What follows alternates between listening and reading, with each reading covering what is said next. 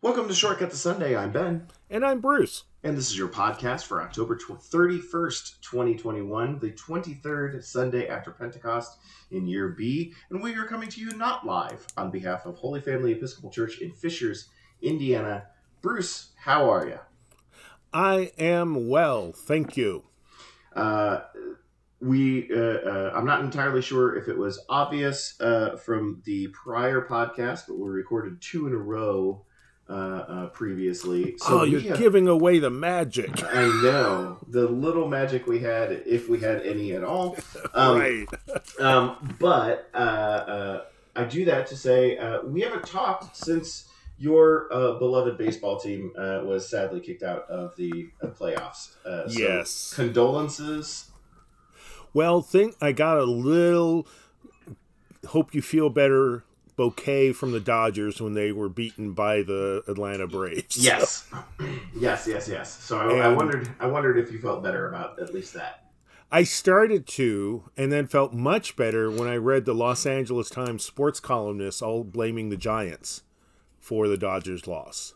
Oh, that they had so um, both beaten up the Dodger pitching and messed with the heads of the Dodger uh, executives mainly that the they were totally unprepared really for the Atlanta Braves. Hey, I mean that's that, that's it's something. High praise. It's, yeah. it's high praise. Yeah, yeah, I like it. I like and, it oh, and then there were and then there were all the um, sad sack columns about how the Giants and the Padres are consider are continuing to rise while the Dodgers next year are going to be totally awful. Which probably isn't true, but I mean, it also helped me. Still, roll around in it, you know? Yeah. I mean? yeah. It may be stinky, but I'll roll around in it.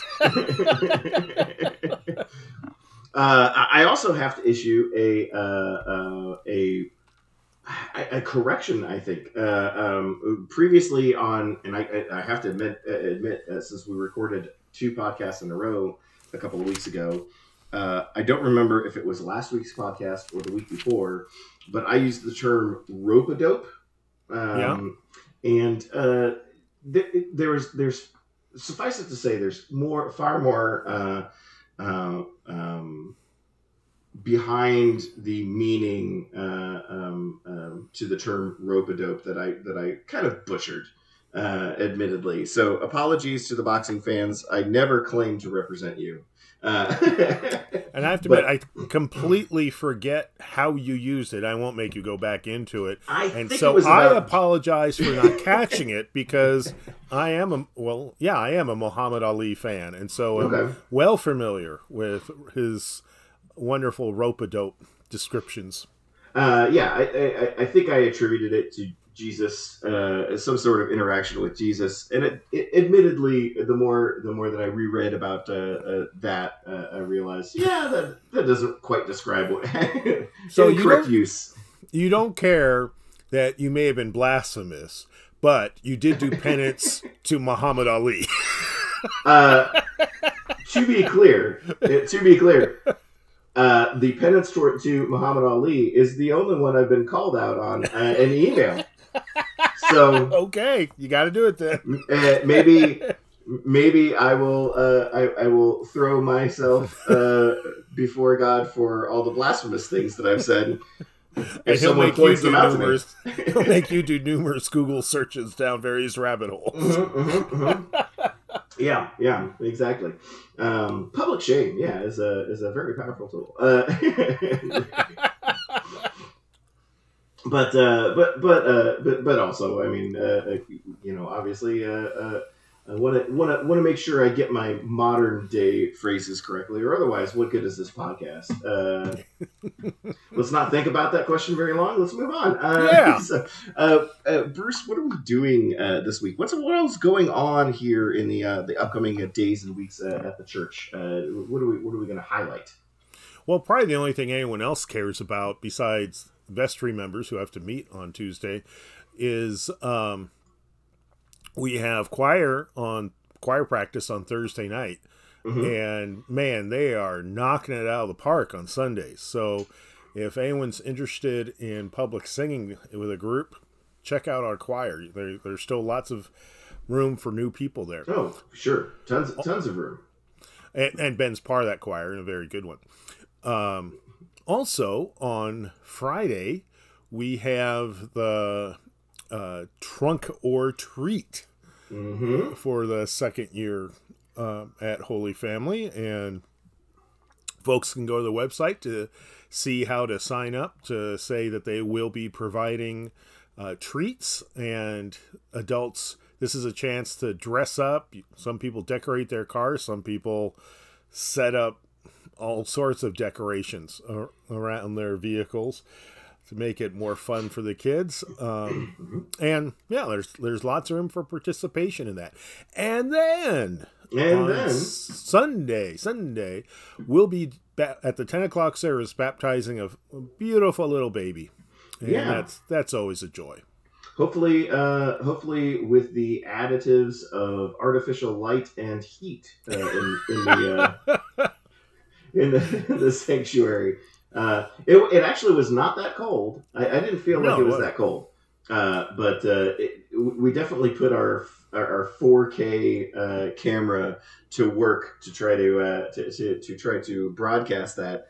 Um, and uh, it was kind of funny. I was I was I was talking to um, uh, other people on Sunday with uh, that that help produce uh, the the the, uh, the the visuals, and because of the low light and the candlelight, it reminded me a lot of the uh, the old. Uh, TV shows. What came to my mind was the the old Muppet Show, where they would they would if they filmed anything with actual firelight, it like burns that bright spot Yeah. on the. Uh, it, it- we kind of went back to that because of how how low light uh, uh, we, we had to play with, and we had these like dancing, flickering, bright spots that would like blind the lens of the camera.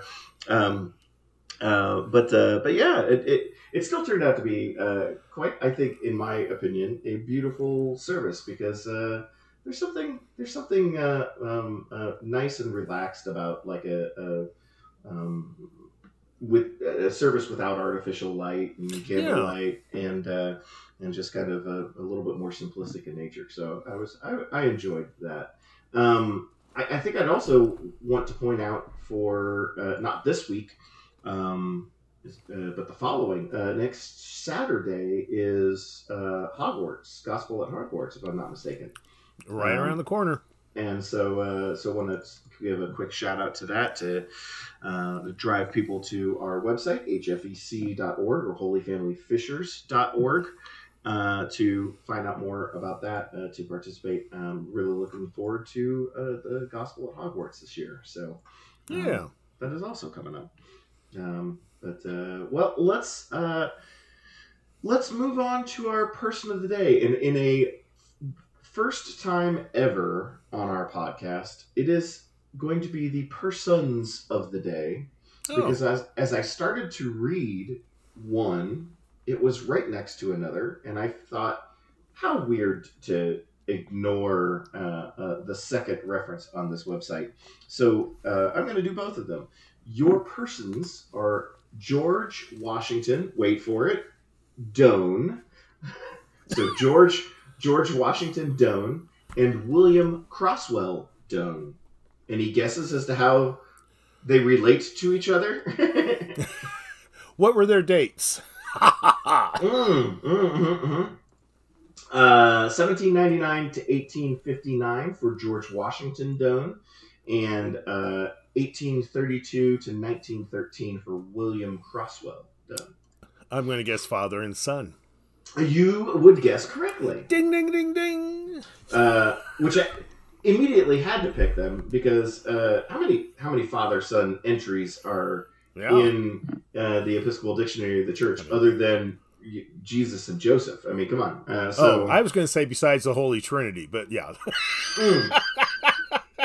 I was, I was I was going to I was going with walked the actually walked this earth uh, uh, Okay. father son combo um, uh, or or Isaac and Jacob, Jacob or something uh, so like um, but uh, but yeah, it, it, so kind of fascinated me. Any clues as to George Washington Doane? How how's Let's, Doane spelled? D O A N E Doane. No, I am I'm guessing. I, I no, I do not know who either of them are. Okay, um, they are East Coast uh, um, uh, bishops, actually, a high church bishop uh, um, for the father. Uh, I don't believe the son. Oh, he did. He did. He did. He became first bishop of Albany. Um, uh, um, but uh, uh, starting with George Washington uh, Doane, he uh, General uh, Theological Seminary in 1820. Um, he is a he essentially was a defender of high church concepts. so high church principles, as this entry calls it. Um, he and his son together began editing and publishing the Episcopal Watchman, which obviously is a and and this was decades and decades before Jehovah's Witnesses were invented. Go on. Okay. Okay. Um, uh, the Episcopal Watchman, uh, clearly a publication, um, but uh, kind of an ominous name considering. Uh, I, I, don't if anyone's seen the new HBO TV series, The Watchmen. it conjures up some terrible imagery. I'm sure that's not the case, but it, you know, Watch Watchmen does kind of have a.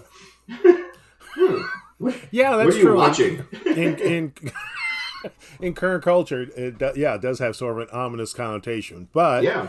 Um, for uh, three thousand years before that, mm-hmm, it, mm-hmm. it um, there's the psalm about longing for God like a watchman for the war- for the morning.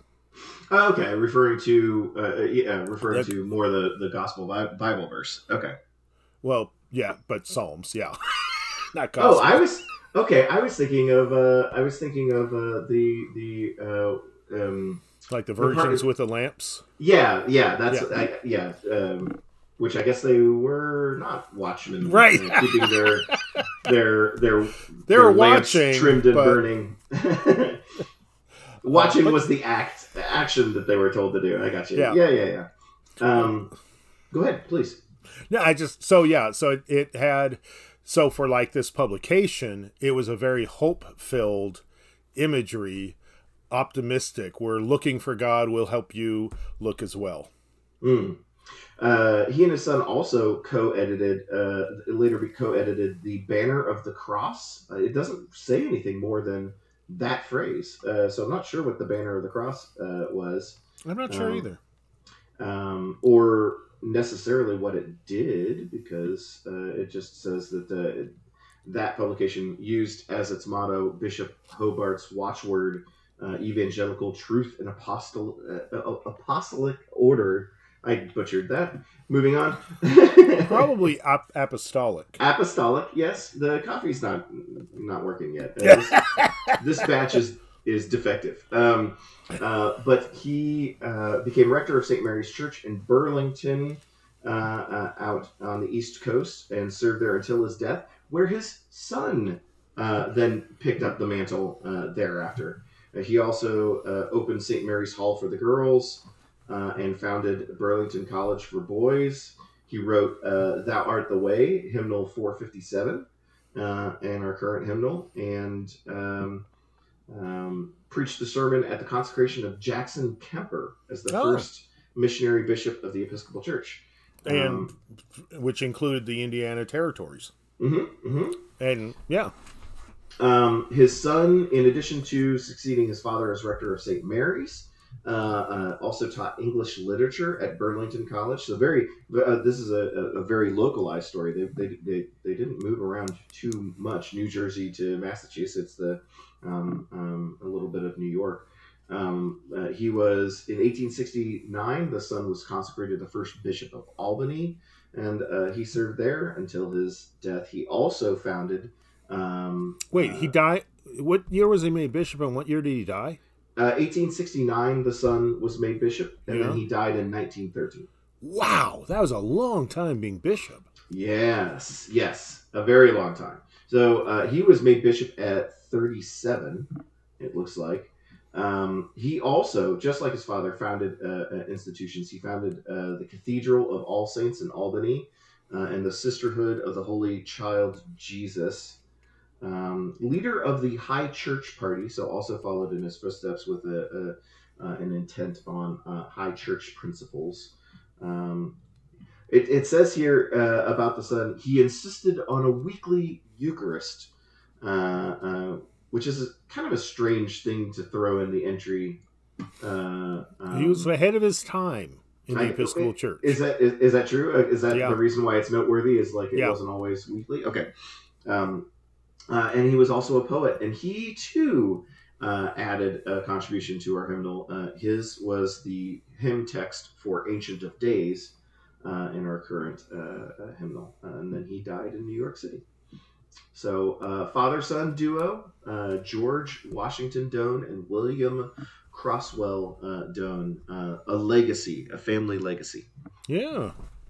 So. Okay, I got I have one tangent story, which isn't too Please. bad for me on a Monday. Um, uh, years ago, when my daughter was at Georgetown, my daughter Diane, um, we took a day trip, Kathy and I, my wife and I, to West Virginia because that's where part of Kathy's family heritage sits. And mm-hmm. we visited, we saw an Episcopal church, pulled up in this tiny, tiny town. I don't remember what the name of it was. And it had a large, a fairly large cemetery.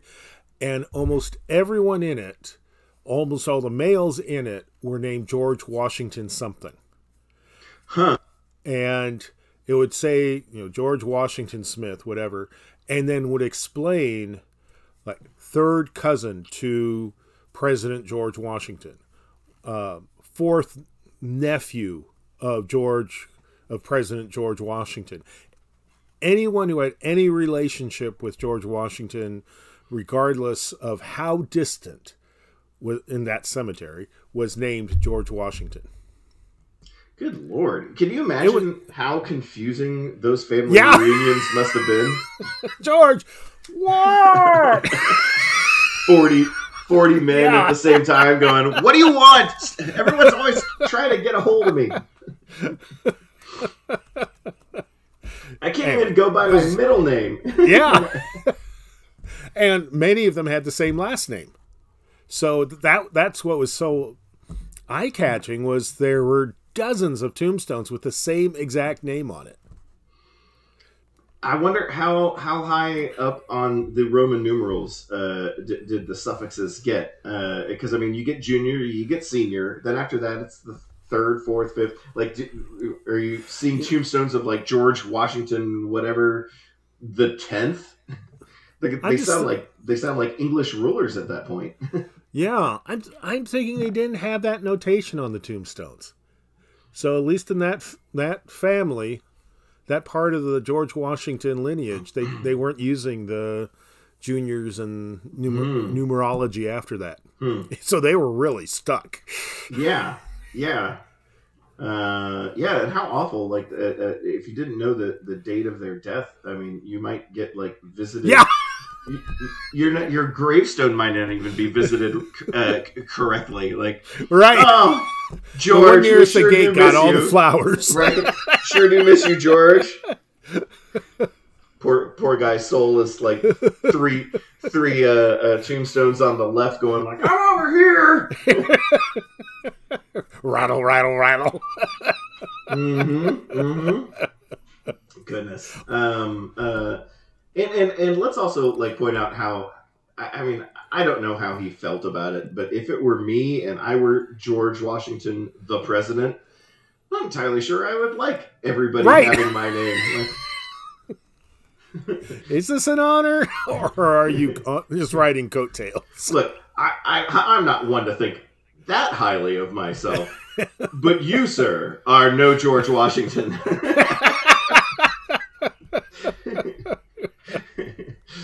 Does this name mean nothing to you people?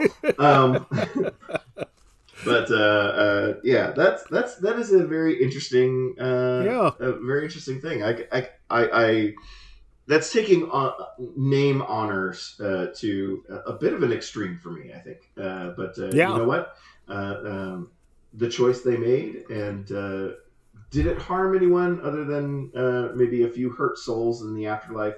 Probably. So, Okay, now you have that image of you know the cocktail party in heaven. Hi, I'm George Washington. Didn't I already meet you? no, you met no, I'm the real one. Damn it! That's my uncle.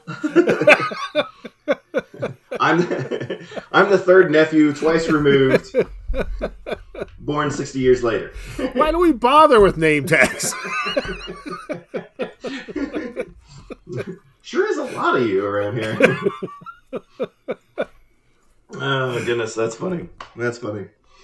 All right. Uh, well, uh, let's move to our readings for the week. Uh, uh, now that we've had sufficient tangents, uh, which is actually Yes. good for this week, uh, because uh, nothing against the readings, but collectively, relatively short week here. Uh, not not a ton of verses. Um, not to say that Less- it's empty Less of to memorize for the children. Yes, yes. Uh, uh, not to imply that it is uh, uh, short on meaning, but simply that uh, it won't take long to read some, the, the bulk of these. So, Deuteronomy chapter 6, verses 1 through 9. Now, this is the commandment, the statutes, and the ordinances that the Lord your God charged me to teach you to observe in the land that you are about to cross into and occupy, so that you and your children and your children's children may fear the Lord your God all the days of your life and keep all his decrees and his commandments that I am commanding you, so that your days may be long. Hear therefore, O Israel, and observe them diligently, so that it may go well with you, and so you may multiply greatly in a land flowing with milk and honey, as the Lord, the God of your ancestors, has promised you. Hear, O Israel, the Lord is our God, the Lord alone. You shall love the Lord your God with all your heart, and with all your soul, and with all your might. Keep these words that I am commanding you today in your heart. Recite them to your children, and talk about them when you are at home, and when you are away, when you lie down, and when you rise. Bind them as a sign on your hand, fix them as an emblem on your forehead, and write them on the doorposts of your house and on your gates. Um, background story about Deuteronomy. Uh, what is this book? What, uh, who who wrote this book? What's its purpose? This is the climactic book of the Torah, Mm-hmm. the first books of the Hebrew Scriptures. The um, narrator uh, of Deuteronomy is repeatedly identified, uh or maybe I should say the main character besides God, is Moses. Okay. as it is in this case. And it's what takes place during part of the journey from Egypt to um, the promised land and concludes just before they enter the promised land. Okay. Keeping keeping in line with uh, the the death of Moses prior to Right. hmm Um, so it's it it's I'm trying to think how to put this succinctly, so I guess I should stop trying.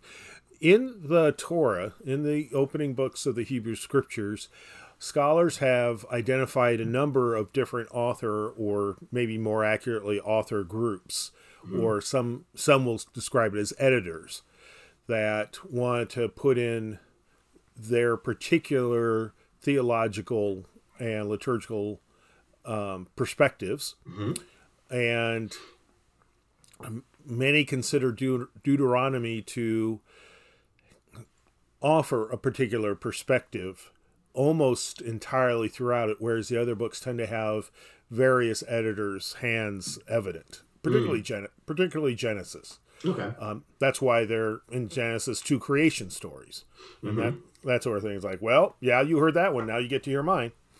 Um, in whereas in Deuteronomy, it tends to be much more unified. Okay. It's a book that has lots and lots and lots of teaching, um, like this passage, and in part because it doesn't seem to have a lot of editorial activity it hangs together very very well in in my mind it's one of the easiest books in the hebrew scriptures to read that it makes sense you can mm-hmm. read through it and it's like okay there it is um, it's not it doesn't have the holiness codes that um, for instance leviticus has of don't eat shellfish and things like right, that. Right, right, right, right. Um, but does have the Ten Commandments, and it has uh, this passage, which um, Jesus identified as the greatest commandment. Mm-hmm. Mm-hmm. Um, so it it has the greatest hits, you might say, of the Hebrew Scriptures' explicit teachings. Yeah, it uh, it definitely sounds like uh, the narrator, editor, author here is going to rattle off like a series of things, and uh, I'm assuming that later on in, in the chapter, maybe perhaps uh, they do get around to that. Uh, but initially, it's like, hey, you're gonna have to keep all these decrees, all these commandments, and uh, that is love the Lord your God with all your heart and all your soul and all your might. And then it's like, man, it, the, the, way we carve up this passage kind of seems like, and that's pretty much it. That's a, uh, you know. Well, it it's definitely the focus of this yeah. of this section. Yeah, is is it the case that uh, do they get back to more decrees? Like, do, do, does the like here Not really. shortly, well, shortly after, or is it like we're going to take our time? I want to pause on this one because this is the most important one. I want you to bind it on your hand and and uh, uh, put it on your doorpost and put it on your doorpost and. and I'm not entirely sure what uh, it means by fix them as an emblem on your forehead. Uh, that that refers to the practice of while saying um, certain prayers like this, uh, like the Shema, the um, love Lord your God with your entire being, to summarize it. Mm-hmm. Um, there's a, tr- a, tradition of having a, a, little box that has this in it, this verse in it, and that gets tied to one's forehead, and another one gets tied to one's arm while praying. Hmm. That that's a literal expression of a metaphor. Okay. Okay. So it's more like always have it in mind. Gotcha. You know, always have it on your brain. You know, this might not be a bad idea. Maybe we should. Uh, maybe we should get some headbands made. Um, yeah, it's thoroughly disrespectful, but yeah. I mean, uh, we don't always. Uh, we're we're kind of thick uh, sometimes, so. Well, when I when I um, got to go to Israel, um, I remember there was one time we were going into a Jewish holy place, and I was wearing a baseball cap because it was a very bright sunny day, and I like baseball caps. And um, I was they had a box of yarmulkes mm-hmm. for the men to put on. Mm-hmm. And so I started to take my hat off and pick up a yarmulke. And uh, the host, um, I was going to say usher. I don't know if that that probably is not the right term. Said, "Oh no, you're fine with the with the cap." I'm like, "Am I?" you know, go Giants, but right, right, right, right. Well, everyone else has some of them very beautiful yarmulkes of their own. well, I mean that does that kind of gets into um, uh, a little bit of the the, the nature of uh, I think of, of Judaism these days, which I think, and you could probably correct me if, I, am wrong, but my, you know I will. My my impression of yeah, exactly. And My impression of it is uh, they share a lot of characteristics to me uh, with like the Catholic Church in that like you know uh, no no no this stuff is for practicing members of the congregation. Ah, I see what you mean. Yeah, there, there's a little bit of exclusivity there. Uh, there there's certain certainly an open uh, a process for like you know who can come into the doors and and and uh, witness uh, uh, certain things, but uh, there's there's a number of different things that are like no no no that's just for us. You don't. Well, I don't, I don't know if you do this. I I'm trying to think. It's not across the board, but there's there's there's not much that I can't think. Actually, I cannot think of anything short of a ritual bath, which is a very private thing, Oh, sure. that a Gentile in current Judaism cannot witness or be part of. Really? Because I, I think I've had the, the, the same experience with the yarmulke of like, no, no, no, you don't have to do that. Like, Well, th- but that's part of their hospitality. oh, okay. I definitely got the the impression a couple of times that's happened to me of like, no, no, no, don't do that. you are you're invited here, but you're not invited to do that. They, they took one look at you and said, "We don't want anyone to even think you're one of us." yeah, we don't wear don't wear this uniform. You're not invited. Um, uh, but maybe that was maybe that was many years ago at this point, actually. So uh, so so perhaps that was just uh, well, and it my perception. one particular synagogue's way of That's doing true. things. That's true. That's true. Because certainly I've been in Episcopal churches where it's been, yeah, that's not for you. I, no, really, I'm Episcopalian. Right. Right. But are you? um, yeah, Really? you sure? Um, yeah, my, my dad had to talk his way into uh, evensong service when they were my parents were visiting England many years ago because the usher thought the Texan, I think it was the verger thought he was just an American tourist who was going to you know, whip out a flash camera and start taking pictures. Ah. No, really, I'm. I want to pray. finally, and my dad described. Finally, he like with this great reluctance handed him a program and pointed him forward. You know, he could he could enter, oh yeah. but he kept an eye on him. I, bet, I bet he did. I bet he did. Um, this uh, this this reference here at the end of uh, the the the verse um, or of the of the reading here, um, write them on the door uh, doorposts of your house and on your gates. Is this the impetus of uh, of, of putting the the Torah in the the, the door frame? Of, Yeah. of Jewish households, I wasn't sure if it was like this- already kind of a thing, or if it was like oh, it was written in Deuteronomy, so now at some period in time that later it was instituted and, and, and started to be done. Well, okay, it you know, we don't have you know surveillance cameras three thousand years ago to say, oh yeah, that's when it started. Um, but you know what? If you go to a, a Jewish home and even some Jewish owned businesses, uh, there'll be uh, sometimes a box, sometimes it's a plaque that has usually in Hebrew this uh, scripture. That that's what it is. Um, Love the Lord your God, and it refers back to the marking of the doorposts on the first Passover, Right.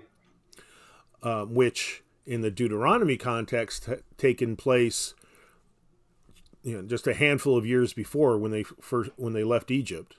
Mm-hmm. So, in terms of within the Bible, they've not yet had a doorpost. They've been nomads. Mm. So it's when you get to the land, to the promised land, and you you get to build homes for the first time in a couple generations. Put this on your doorpost to remind you of all that we've been through with God. Mm-hmm. Um, but yeah, there's there's no way to walk back and say whether it had already become a practice and this was explaining it, or if this was part of a formation of that home practice.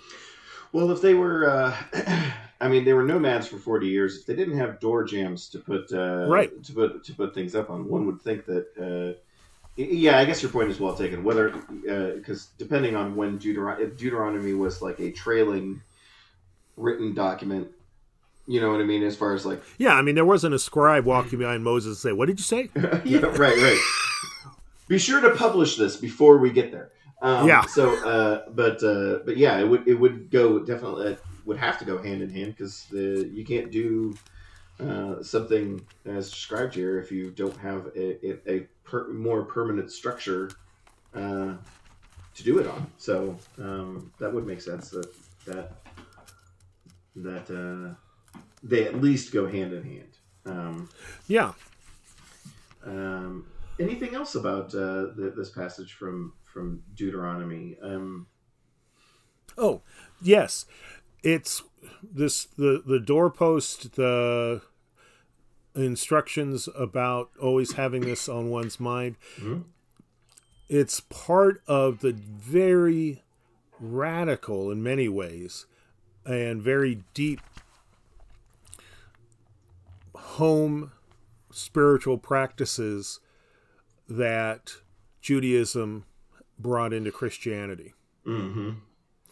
That that there are other world religions that have that as well, but in the Middle East, uh, a lot of, and particularly with the Greeks and Romans, the and Babylonians, the conquering uh, empires, the most of the emphasis of spiritual practice was on centralized temples.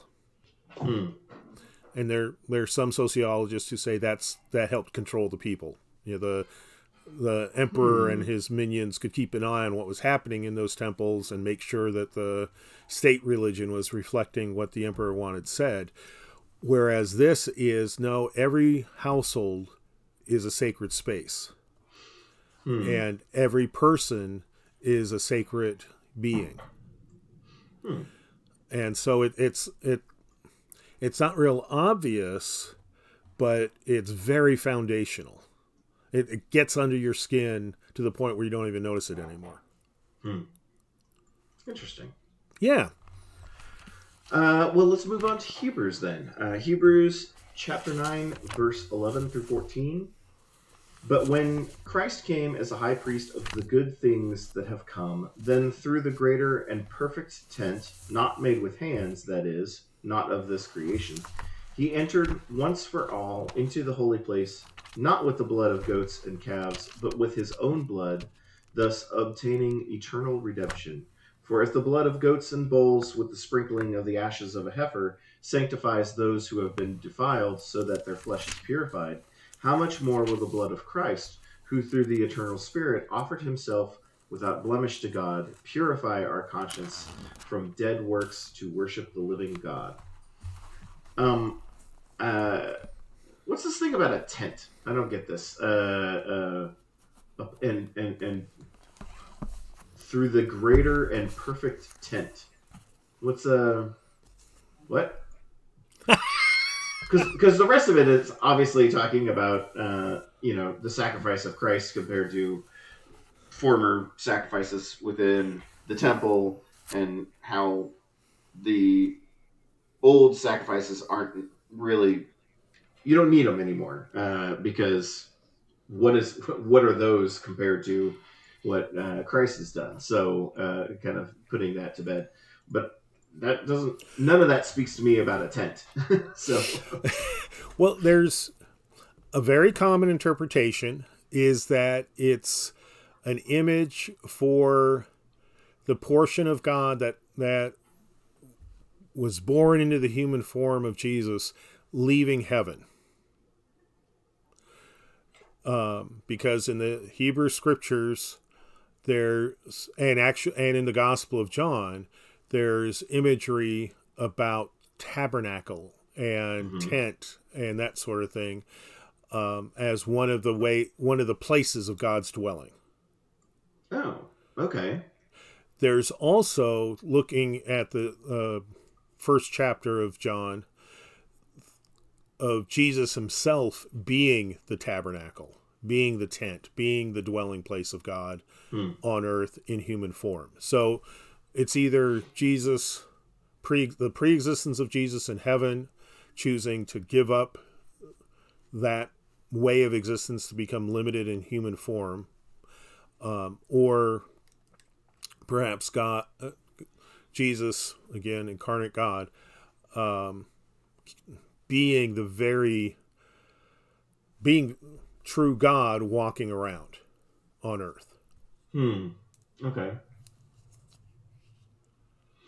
So, you know, a lot better than any bull that was sacrificed. Gotcha. Okay. But yeah, it's it's it's a reference that doesn't easily resound for modern Christians who for the most part have never seen or even thought about an animal sacrifice as being a meaningful spiritual event. That's true. That's true. Also, like you know, to, to us, like uh, if you're gonna if you're gonna uh, um, beef up this guy idea of like, oh, oh, it's a bigger and better tent, and you're like, yeah, but it's still a tent. yeah. I mean, how fancy can it be, there, author? Um, I've seen some really nice tents, but I'd still rather be in my house. You're not into the um, glamping. the I'm not a big camping. glamper. No, no. My version of glamping is a, a hotel with room service. Uh, um, but uh, but yeah, like I guess, and maybe that's just where you know more a more modern reader mindset comes into play and kind of messes up the the, the, the translation a little bit because I get thrown off a little bit like, oh, greater and perfect tent. I'm like, well, you know, great. You, you, you good job uh, uh, on your Boy Scout project of erecting the greater. You gonna start a fire next? the perfect, the perfect tent. Good for you. Uh, what do you want from me? I don't, I don't get this one.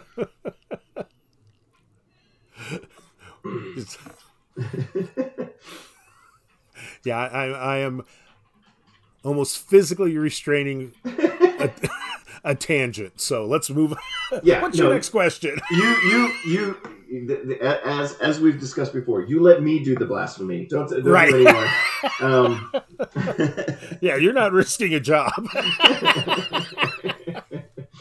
um, but uh, but yeah. So um, and, and this this point is, I think, very well taken here. Um, you know, uh, is it the author's express intention to try to like did, did people go back to uh, sacrificing and this is like the argument to like hey we really do need to end this practice or is it just something that's um, kind of on his mind as far as his or her mind as far as like a uh, you know think about what we used to do in relation to what's happened here and how much how much greater is this sacrifice?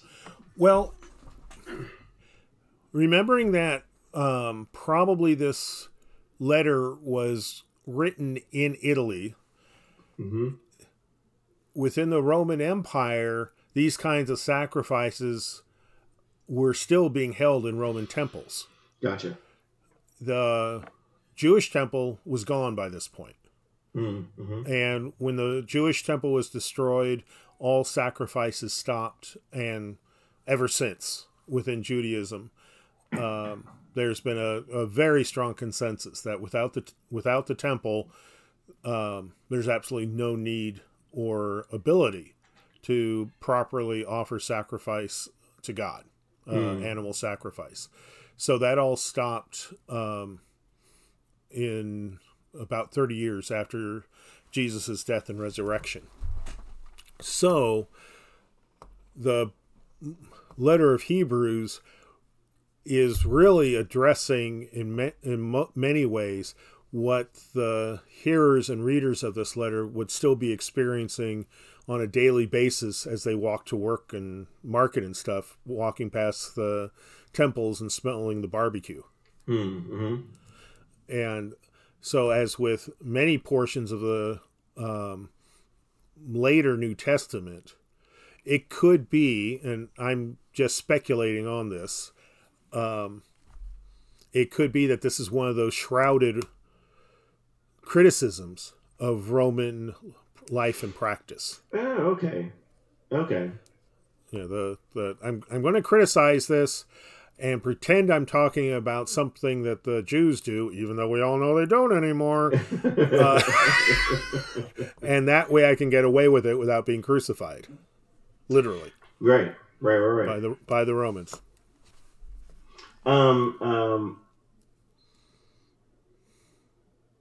uh, I thought I had a question here about the, the, the, the verse 13, but I guess this makes more sense than I, my initial reading, uh, had had um, read in, in, my head. Uh, so the sacrifice, um, actually no. So so so the blood of goats and bulls, the sprinkling of ashes of a heifer. As far as like the physical um, uh, uh, acts of sacrifice. It, like, I, I, guess we don't we don't because it's kind of a dead uh, a, a, dead practice for us. Um, we don't really go into the the mechanics of what sacrifice actually was. Uh, was it simply the slaughtering of animals? This this references like a sprinkling of ashes. Was it uh, a combination what? of the two? Were there different ways of sacrificing? In the in the book of Numbers, back um, one of the neighbors of the book of Deuteronomy in the Hebrew Scriptures, mm-hmm. there are descriptions as to the proper way of offering sacrifice to God. Okay. And what we don't know is what actually happened. There, as far as I know, there are not good con- good descriptions from the time of say Jesus of what the actual sacrifices looked like, how they were performed, because any any church person uh, knows that things evolve, right? And different things get different meanings, and even year to year, let alone through the centuries, right? So we can't say for sure that when the last sacrifices were being offered in the temple, they looked like what the book of Numbers had um, said the way it should be done was still being done. Good chance that they were a little bit different. Mm-hmm. Um, but it's a lot easier to know what the Roman Romans were doing in their temples because they left a lot more written records.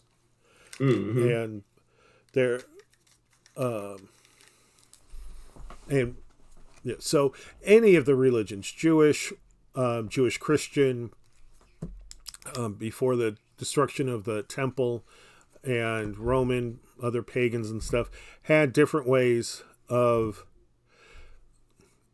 killing an animal in a certain way, um, cooking it in a certain way, and then what happens to what is cooked. Mm. And almost uh, in all of the Roman practices I'm aware of, and I haven't done an extensive study of this, whatever was sacrificed was cooked and then given to the um, people who were in that temple at that time. Mm. And Paul refers to this um, in, I want to say it's Corinthians, but I'm not completely positive of that, of people saying they're Christians and then going to the local temple and enjoying the barbecue and then going to the Christian worship service afterwards. Hmm. And Paul saying, well, you know, there's nothing wrong with that in, in the sense that we all know those gods don't exist, but it might be one of those things that causes a potential or new Christian to stumble, and therefore we don't do it. Hmm. Okay. Um, so we know that people did, who that Christians did, go to these temples for the free barbecue and that was part of the again the sociologist interpretation is that that is was part of the roman spiritual technique to keep people pacified was to have free hot meals at the temples that were delicious. I mean uh, uh, we, we all we we, all, we still that's still uh, something that we kind of do to this day every now and again. The potluck uh, potluck sunday the fish fry you know i mean. Yeah uh, food is a great unifier. Uh, it really is. So, I mean, it, so it, Paul would be right to be like, you know what? There's really nothing. You know, let's not be inherent. It's not inherently wrong to to use food right. as a as a as a spiritual resource. yeah, but it's yeah, but it's not. But you have to be careful about what it means to the people around right. you. Right. Right. Exactly. Exactly. Uh, well, let's move on to the gospel reading then today. Yes. For Mark, uh, it's Mark chapter 12, verse 28 through 34. One of the scribes came near and heard them disputing with one another, and seeing that he answered them well, he asked him, Which commandment is the first of all?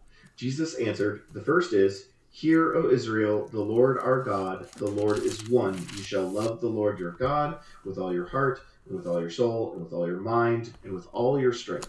The second is this You shall love your neighbor as yourself. There is no other commandment greater than these. Then the scribe said to him, You are right, teacher. You have truly said that he is one, and besides him there is no other. and to love him with all the heart and with all the understanding and with all the strength, and to love one's neighbor as oneself. This is much more important than all whole burnt offerings and sacrifices.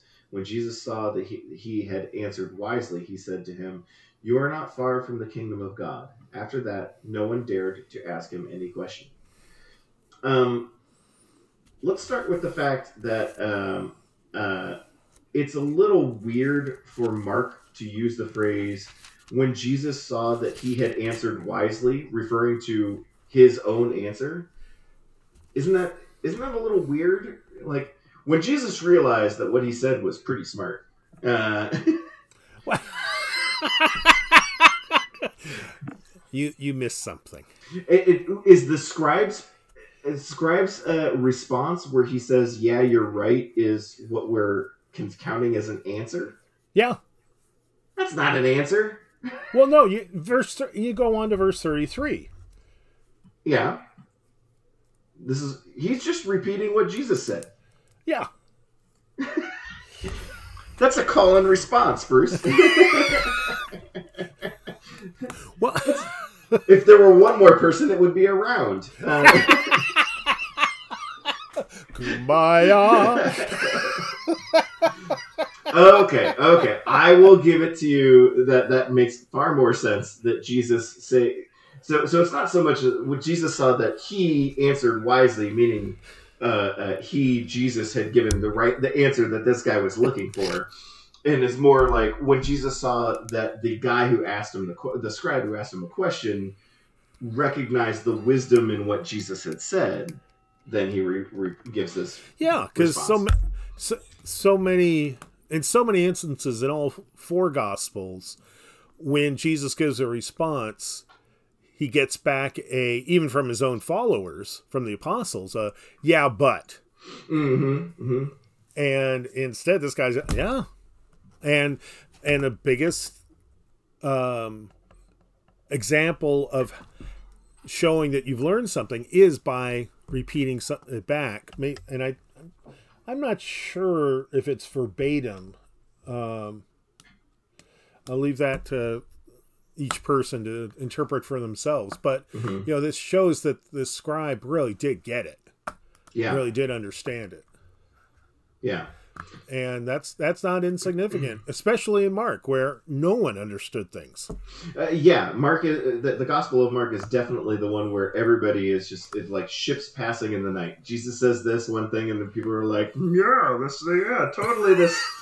Unrelated right. thing that you didn't say.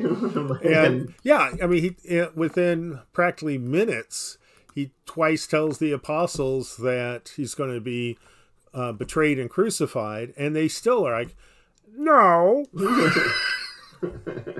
not going to happen, Jesus. Come on now, stop it." You're teasing us again, right? no, it's true. Whereas the scribe is, "Yep, you got, yeah, that's it." Yeah, and and even more so, I would say that the, the way maybe I'm reading too much into it, which uh, uh, would be the first time that's ever happened to uh, uh, biblical scripture. Um, but uh, the way Mark sets up this interaction kind of seems as though uh, we're, we're used to these stories where scribes and leaders of the church are testing Jesus. But this setup is a little bit different because of this reference, I think of saying, seeing that he answered them well. Like he's talking yeah. about there's there's there's this dispute and the the uh, uh, this interaction is going on where uh, Jesus is like they're trying to trap Jesus or they're trying to get him to say yeah. something inappropriate. Just before this, the Sadducees are um, trying to trap him about eternal life. Yeah. So seeing that he's answering them really well, he asks this question so it almost implies that the, this is the answer the scribe is hoping that he gives. Yeah. Um, which is which is would if if that's correct it is is a kind of a marked difference from any of the other interactions, right? Uh, including any of the interactions with the uh, with the disciples. Um, so uh, it's interesting in that regard because then when you realize that the reason it plays out the way it plays out is like hey yeah that's that's you know i'm in I'm impressed with you, Jesus. I give you a, a, stamp of approval, which is a, a, a unique interaction. I don't think uh, mirrored in any of the other gospel stories. No one Um, else. does anybody John- else come and say like, "Oh yeah, you're the person. You're you're as good of a person as I thought you might be"? It, you- it happens in John. does it? Okay. Um, yeah, with um, I want to say it's Nicodemus, but I'm not completely sure. He was a Pharisee. It hap- Hmm. Okay. I know it happens with a Pharisee. I just forget the name. Okay, but but at the very least, very uncommon as Right. far as interactions go. Um, this is one of the this is almost all the interactions that are described in the Gospels are involve some sort of element of surprise. And in this mm-hmm. one, it is the element of surprise of like, hey, actually, yeah, you're pretty smart, son of God, Christ, the Messiah. Well, and, let, and let today be known as the day that you impressed Paul here. Good old Paul the scribe. Or, you know, whatever his name Yeah. was. May it forever be known. yeah, and it, it may be one of those things where, yeah, the that the we we don't we have no idea who this scribe is, but yeah, you can one of the the joys, and I do mean that sincerely, of reading the Gospels is you can put all sorts of different connotations to it, and one of the dangers too. And so perhaps this was the scribe who always could outtalk any other scribe Mm-hmm. and could come up with another connotation that the, the other scribes had not thought of. So they're basically attorneys, scribes. Right, right, right. Um, so they're they're used Which to arguing. just, just the worst. No, I'm. Okay, now you're full, your job. Full, full, full disclosure, I, I work for attorneys. Uh, love them dearly. Love you guys. Love you. Um, and so you know, it, yeah, it could be this guy was the biggest arguer who never lost an argument, and suddenly he concedes, yeah. and the other scribe's like, "Whoa." Yeah. Um, e- even this, you know, this, Jesus even was able to get this guy to give in, um, and no one no longer dared ask Jesus any questions. hmm Um, is the concluding verse here. Right. Um, so there, there was something about the context of this interaction that was even more remarkable than the page reveal, so to speak. hmm Uh, yeah, and to your point about how you can read any sort of, you know, all sorts of connotations into some of these stories, uh, uh, allow me to provide a, a, a different viewpoint uh, for, for uh, Mhm. the interaction that I just kind of described of, of him uh, uh, being impressed. Uh, seeing that the that Jesus was answering these questions really well, one could also then maybe interpret this as like, well, maybe this was a question in his own mind that he just struggled with the answer. Yeah. And decided like, hey, this guy's really, really smart.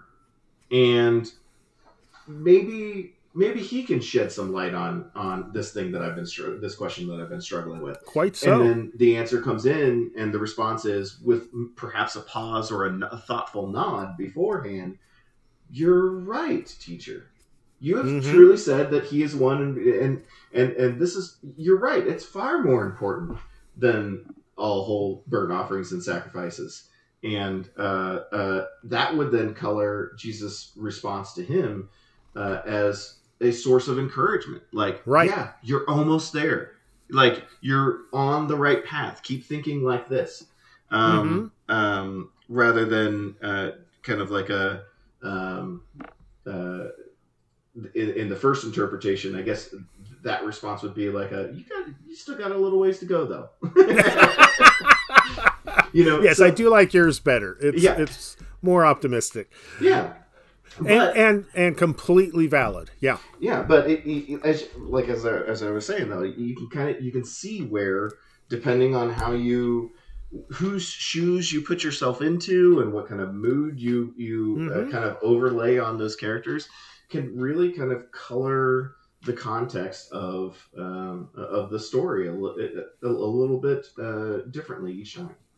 Yeah, it, this is a this is a fantastic story yet again, in which we can insert ourselves into that the like you say the shoes of the scribe, Mhm.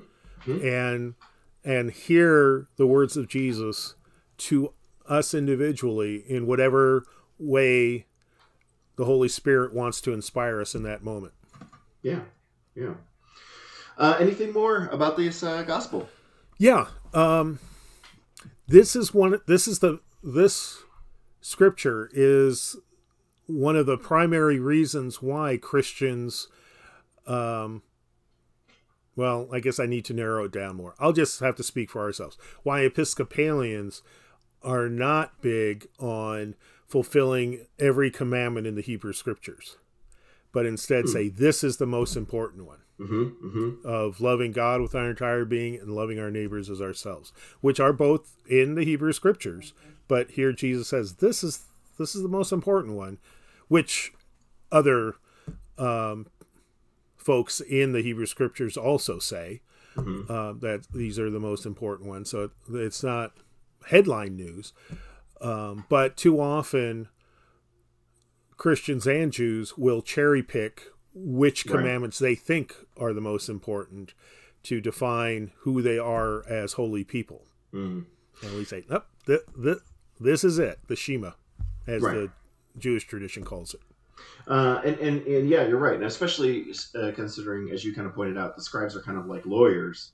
Um, Mhm. th- this th- it's a, it's the kind of thing that does kind of happen uh, within within law as well. You get so many different laws that eventually, under some sort of circumstance, there's going to be a contradiction. If you Yeah. like, some sort of circumstance is going to bring to light a contradiction between a set of laws.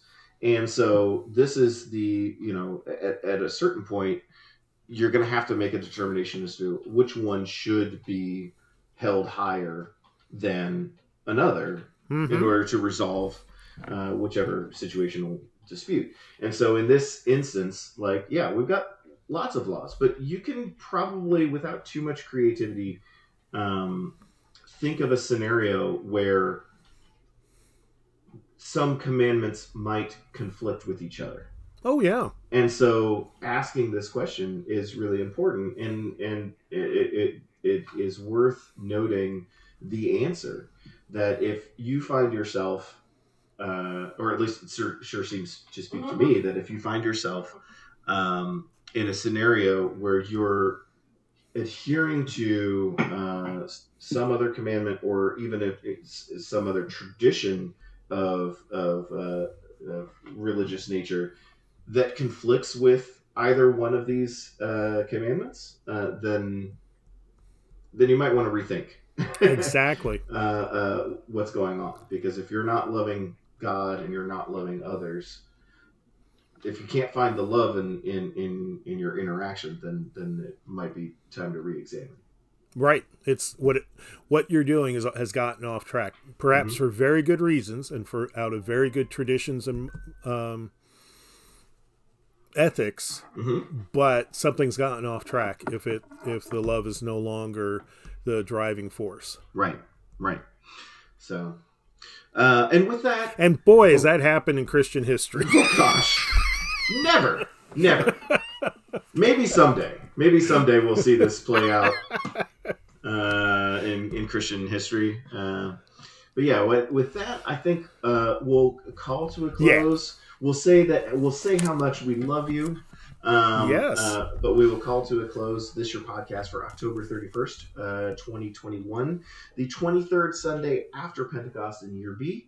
Uh, we encourage you to join us in worship uh, in, uh, fingers crossed, knock on wood, a heated building uh, and, and well lit building uh, on uh, Sunday morning, 8 and 10 in person. If you're not able to uh, um, uh, worship with us in person, feel free to join us online live at HFEC Videos on YouTube. Uh, we'll, we'll broadcast the 10 o'clock service Oh, live. and I just got to say, it's well worth going back to this prior Sunday's recording, October 24th, just to hear the choir anthem. It is amazing. Uh, uh, I, I will uh, maybe maybe I'll pull out uh, that and get it uh, um, pulled pulled together as a as a single video here this week. That'd be And- cool. and uh, re- rebroadcast it. So, um, but yeah, uh, please join us. We have we have lots more anthems uh, in our back pocket. Um, so uh, come see what we do this Sunday. Um, but uh, uh, until until then, and until next week, I'm Ben, And I'm Bruce. and we'll talk to you later. Bye bye. Bye.